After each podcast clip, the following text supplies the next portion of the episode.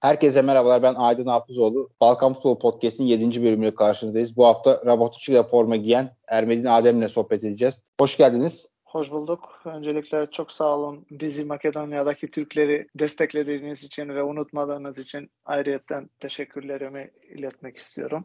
Ben teşekkür ederim katıldığınız için, zaman ayırdığınız. Şu an antrenmandan geldiniz. Sizler de yoğun bir tempoda. Hafta içi hafta sonu maçlar da var. Kendinizi tanıtır mısınız bize? Sizi ilk kez duyanlar vardır muhtemelen. Kaç yaşındasınız? Hangi takımda forma giyiyorsunuz ve hangi mevkide görev alıyorsunuz? Ben 33 yaşındayım. Kariyerime çok küçük yaşlarda başladım. Sloga Yugo Magnat takımında başladım. Şimdiki Şkupi. Ondan sonra bütün alt kategorileri Şkupi'nin geçtim. İlk A takıma yükseldik. Oradan sonra kısa bir Makedonya'daki Milano bir takımı vardı. Oraya geçtim. 6 ay orada oynadık. Oradan Makedonya Görçe Petrov'a gittim. Orada 3,5-4 sezon falan kaldım. Oradan bir sezon Tetex.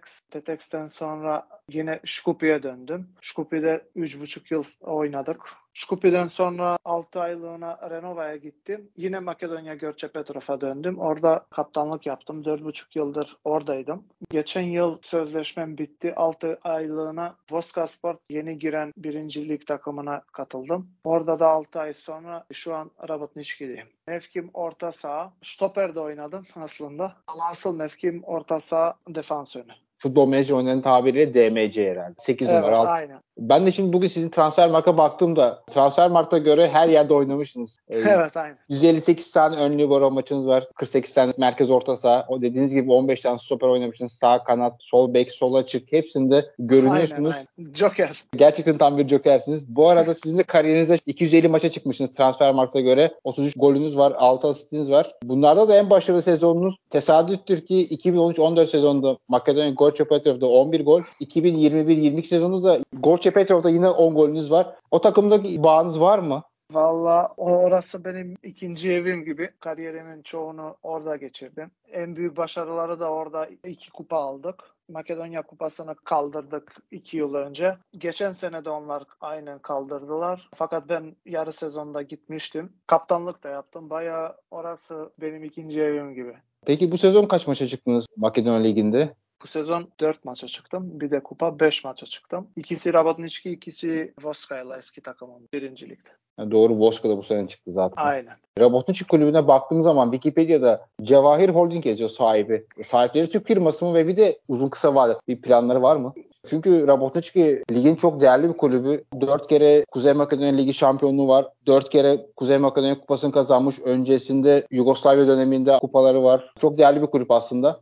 Rabotniçki kulübü son 3-4 senedir biraz düşüşte. Ondan önceki seneler her yıl Avrupa'da oynuyordu. Ön eleme maçları falan. Birçok genç isim oradan çıktı. Türkiye'nin altın ordusu gibi diyelim. Geçen senelere kadar sahibi başkaydı. Fakat bu yıldan itibaren büyük bir çoğunluğunu Cevahir Holding aldı. Projeleri çok iyi, çok büyük. İnşallah Balkanlarda çok büyük işler yaparlar biraz yatırımla aslında kulüpler iyi yerlere geliyorlar. Çünkü futbol ekonomisi biraz düşük olduğu için yatırım çok önemli sizler için. Aynen. Hatta Trabzonspor'u da 2015-16 sezonunda Rabotnic'in 2-1 elemişliği var yani uzatmalardaki gelen golle. Biliyorum o maçı da izledik biz. Yani o generasyondan birçoğu genç takımdılar. Şu anki milli takımda da birçoğu o jenerasyondan çıkmış oyuncularla kurulu. A milli takımı Makedonya'nın, Kuzey Makedonya'nın. Peki takım olarak hangi sistemde oynuyorsunuz? Daha çok hangi ağırlıkta oynuyor takım? Diziliş olarak. Evet. Diziliş olarak Makedonya'da Rabotniçki 4-2-3-1 dizilişinde çoğunlukla çıkıyor. Fakat maç maç rakibe göre farklı şeyler de olabiliyor mesela. Ama dörtlü dizilişten çıkmak yok. Sizler peki maçlarınızı Todor Proyski stadında oynuyorsunuz değil mi? Aynen evet. Todor Proyski'de fakat bu yıl zemin orada çok kötüleşti ve bakıma aldılar. 50 günlük ara yapacağız orada. Maçlarımızı Maccari'de oynuyoruz. O da Üsküp'te mi peki? O da Üsküp'te evet. Bu yıl birçok stadın zemini çok kötü. İklim koşulları da alakalı olabilir veya bakımdan da alakalı olabilir. Çünkü Bak bence bakımdan. Öyle mi diyorsunuz? Çünkü geçen hafta Galatasaray maçına baktım. Zemini boyamışlar. Futbolcuların hepsi turuncuya boyanmıştı. Aynen ben de. Aynı sorunlar bize de var çünkü sadece size özgü değil. Baya bu sezon çok kötü oldu. Çok etkili ama değil mi sizleri? Yani sonuçta kötü bir zeminde oynamak futbolcuyu hep top kontrol edemezsin. Pas atsan istediğin yere gitmez. Çok. Futbolculara büyük bölümünü etkiliyor. Yani söylediğiniz gibi pas atamıyorsun, istediğin yere gitmiyor, istediğin şekilde kontrol edemiyorsun. Bunlar küçük detaylar fakat futbolun ilerlemesi için, futbolcunun gelişmesi için bunları da düzeltmemiz lazım. Kesinlikle yani Balkanların ben de baktığım kadarıyla biraz genel sıkıntısı o. Ben de Bulgaristan göçmeniyim. Bizim Bulgaristan liginde de aynı durumlar var. Geçen yıl söylediğim gibi Makedonya ile Görçe Petrov'la kupayı aldık. İkinci ön elemede SSK Sofya ile karşılaştık. Oradaki stat bayağı kötüydü yani. Onların stadı kötü. Yıllardır bir proje var ama hala yapamadılar. Hem zemin kötüdür hem stat çok eskidir, açıktır her tarafı. Çok eskiydi bir de çok kötüydü.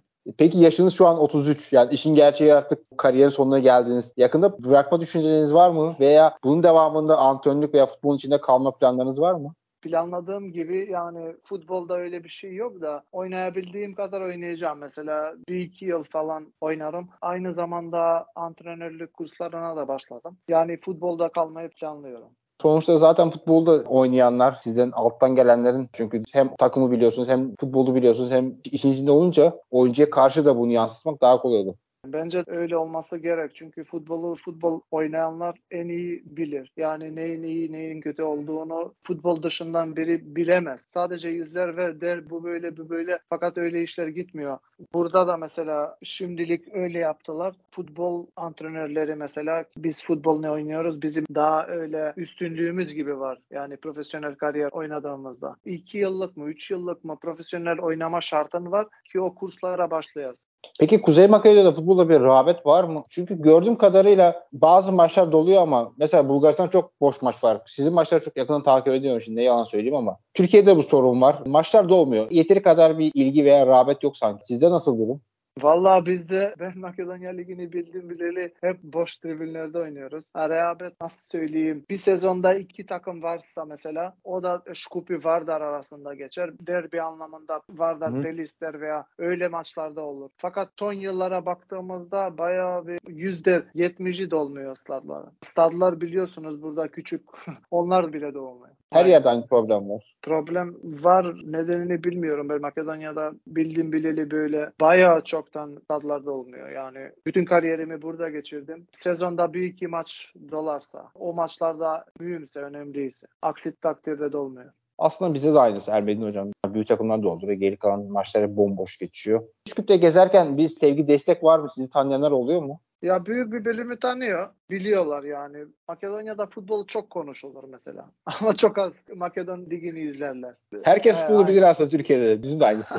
aynen. Herkes futbolu bilir fakat öyle büyük çoğunluğu bilir, tanır yani. Kimin ne oynadığı, nerede oynadığı falan her şeyi bilirler. Peki sizin Türk vatandaşlığınız var mı? Bir de hiç Türkiye'den teklif aldınız mı kariyeriniz boyunca? Kariyerim boyunca şöyle söyleyeyim ben ilk sezonda Görçe Petrov'da söylediniz ya 11 gole falan attım. Teklif demeyelim denemeye olarak çağırdılar Sivasspor'dayım. Bir buçuk ay falan onlarla kamp yaptım. Rıza Çalınbay hocamız beni bizzat istedi. Ben o zaman çok gençtim. 20 yaşında falandım. Denemelere gittim. Bir buçuk ay kamp süreci geçirdik. Oradan sonrası bana kimse bir şey söylemedi. Sonra Üsküp'e döndüm. Makedonya Görçe Petrov'a döndüm. İki yıl aradan sonra tesadüf yani böyle dünya küçük. Sivasspor'un bir yetkilisi şeye geliyor Üsküp'e oyuncu izlemeye. Benim babam da airportta çalışır. Orada karşılaşmışlar. Babam da bir kahve ikram edeyim demiş. Oturmuşlar sohbet etmişler. Neredensin falan filan. Demiş Sivas'tanım böyle böyle bir oyuncu. Demiş ki benim çocuğum oradaydı. Denemelerdeydi. Ne oldu ne bitti kimse çocuğa bir şey söylemedi. Çocuk da döndü iki yıldır burada da oynuyor dedi. O da hemen tanımış beni. Demiş ki çocuğun çok para istedi. Benle alakası yok. O menajer ne götürmüş beni oraya. Menajer gibi diyeyim. Çok yüksek miktarda ben hiç onunla para konuşmadım yani. Ondan sebep onlar beni kabul etmemişler. Çok fazla para arıyor falan filan. İşte kısmet değilmiş siz daha iyi biliyorsunuz. Bu işler sanki böyle çok fazla işte kandırma He, diyelim. Aynen, aynen. Çok oluyor herhalde değil mi? Vallahi yani. çok oluyor. İşte benim haberim yoktu. O adam gelmeseydi ben hala bilmeyecektim. İşte belki neden. Hem bilmeyecektiniz hem de belki sizi oraya götüren kişi işini normal yapsaydı belki çok farklı bir kariyerdi ama işte hayat aynen, yapacak aynen. bir şey yok öyle. Orada kalamadığım için içimde bir ugdedir aynen. Çok iyi gittim. Mecnun Başkan da beni çok sevmişti. Fakat birdenbire ne oldu? İki yıl sonra anladım gerçekten üzücüymüş ya. O zaman en üzüldüğünüzü duyduk da en mutlu olduğunuz an hangisi futbol kariyerinizde? En mutlu olduğum an Makedonya ile kupayı kaldırdığımız an. Çünkü çok sevdiğim bir kulüp, değer verdiğim bir kulüp. Bir de kaptan olarak ilk kupamı da o takımla aldığım an benim için kariyerimin en mutlu olduğum andır. Yani unutamam.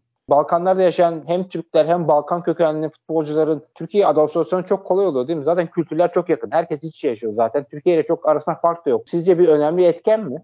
Kültürler bence aynıdır. Türkiye bence çok iyi bir ülke. Futbol açısından da iyi, finansal açıdan da olarak iyi. Bir de Balkanlara çok yakın. Çabuk adapte olabiliyorlar. Balkanlardan gelen, Arnavutluk, Kosova'dan gelenler, Makedonya'dan gelenler oldu. İyi işler bence yapıyorlar da. Elif Elmaz geldi oraya. Oradan Napoli'de şimdi. İyi gençler var. Sadece keşfedilmeleri lazım. Söylediğimiz gibi bunları izlemesi lazım. Onlara güvenmesi lazım. Bir de oynatması lazım Türkiye. Türkiye'de bence çok ucuz paralara buradan alıp büyük paralara satabilirler. Onu zaten İtalya çok güzel yapıyor mesela. Direkt Hırvatistan'dan, Sırbistan'dan 18-19 yaşın çocukların hepsini deneme olarak götürüyor. Son birkaç yıldır Bulgaristan'a da sarmış durumdalar. Aslında bizimkiler çok rahat yapabilirler. Çok da para da harcamayacaklar dediğiniz gibi. Yani herkes gitmek ister bence Türkiye'ye söylediğine katılıyorum. Buradaki mesela aldıkları maaşlar bir de Türkiye'deki maaşlar arada uçurum farkı var. Ondan bir de Türkiye söylediğim gibi nereye gitsen iyi, güzel, hoş, misafirperver. Oradan bence gördüğünüz gibi gelenler gitmek istemiyor oradan. Yabancılar da Balkanlardan söylemiyorum. Brezilyalı falan kim geliyor mesela orada kalmak istiyor.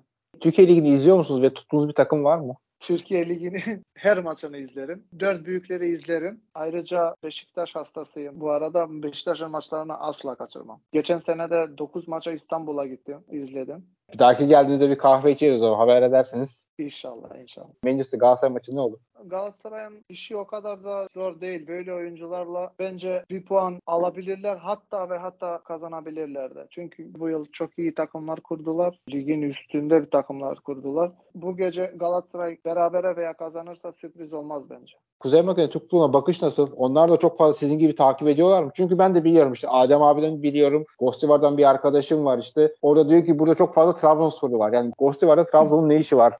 Ben de şimdi sizden duydum. Trabzonsporlu burada çok az vardır. Genelde burada Üsküp'teki Türkler veya Arnavutların birçoğu öyle bir rekabet vardı. Beşiktaş, Galatasaray, Fenerbahçe ve aralarında öyle bir rekabet yaşarlar. Çarşıdaki çaycılar var falan orada toplanırız izleriz. Mesela Beşiktaş maçı olduğunda bütün Beşiktaşlar orada izleriz. Evde izlemem yani Beşiktaş'ı hep oralara giderim. Buraya iş için gelmiş veya okuyan öğrenciler rastladım Trabzonspor ama Türkiye Ligi'ni bayağı takip edenler oluyor. Fenerbahçe, Galatasaray, Beşiktaş maçlarında çaycılar böyle dolar yani. Hayalinizde oynamak istediğin bir takım var mıydı? Şu takımda keşke oynasam dediğiniz bir takım var mıydı? Ya Beşiktaş söyledi. Peki az önce de bahsettiniz sizler. Kuzey Makedonya milli takım bayağı başarılı diye. Kuzey Makedonya milli takım hakkında neler söylersin? İtalya ile başa baş gittiniz vesaire. Son maçlarda kaybettiniz. Son yıllarda söylediğiniz gibi Makedonya milli takımı bayağı iyi oyunculara sahip. iyi antrenörler geçti. Mesela geçenki de iyiydi. Şimdiki de iyi. Bu bir iki jenerasyon söyleyeyim böyle. 94-95 jenerasyon. O gençler zaten U21'de de Avrupa Kupası'na gitmiştiler. Onları A milli takıma monte ettiler ve aynı başarıyı yakaladılar. Şimdi de aynıları öyle uzun zamandır beraberler. Tanıyorlar birbirlerini. Büyük liglerde mesela oynuyorlar. Bardi, Trabzonspor, Elif Elmas, Napoli, Udinese'ler falan. Bence evet. iyi bir ortam kurdular. Bir takım kurdular. Büyük takımların yenmesi güç. Çünkü bayağı iyi bir iskele oluşturdular. Evet ben de sizin son tele maçınızı izlemiştim. Proveşki'deki maçı da orada da kötü değil yani takım. Bir de o maçta birçok eksiğe rağmen İtalya yenemedi. Peki Kuzey Makedonya futbolunu 3-5 yıl sonra nerede görüyoruz? Bir gelişme var mı yoksa işler daha duruyor mu veya geriliyor mu? Buradaki futbol şeye bağlı. Mesela böyle Cevahir Holding gibi yatırımcılar olacak. Kulüpleri alacaklar ancak öyle ilerler. Çünkü buradaki kulüpler mesela iki yıl para var. Takım iyidir. Birdenbire para yoksa o takım ikinci lige düşer ve Vardar Fenerbahçe'ye elediği milyonlar harcadılar o sezon. Çok para geldi. Rusya'dan bir adam geldi. Onları satın aldı. Başarı yakaladılar. Ondan sonra çekildiğinde Vardar ikinci lige düştü. Şimdi yine birinci lige girdiler fakat kadroları bayağı zayıf. Çok daha fazla şeylerin olması lazım. Mesela böyle zengin adamların kulüpler alması lazım. Çünkü burada bayağı takım almak kolay. Makedonya'da ucuz paralara bir takım alırsın. Büyük başarılar yakalayabilirsin. Anca öyle bence ilerler. Şkupi'de olduğu gibi onların da Türk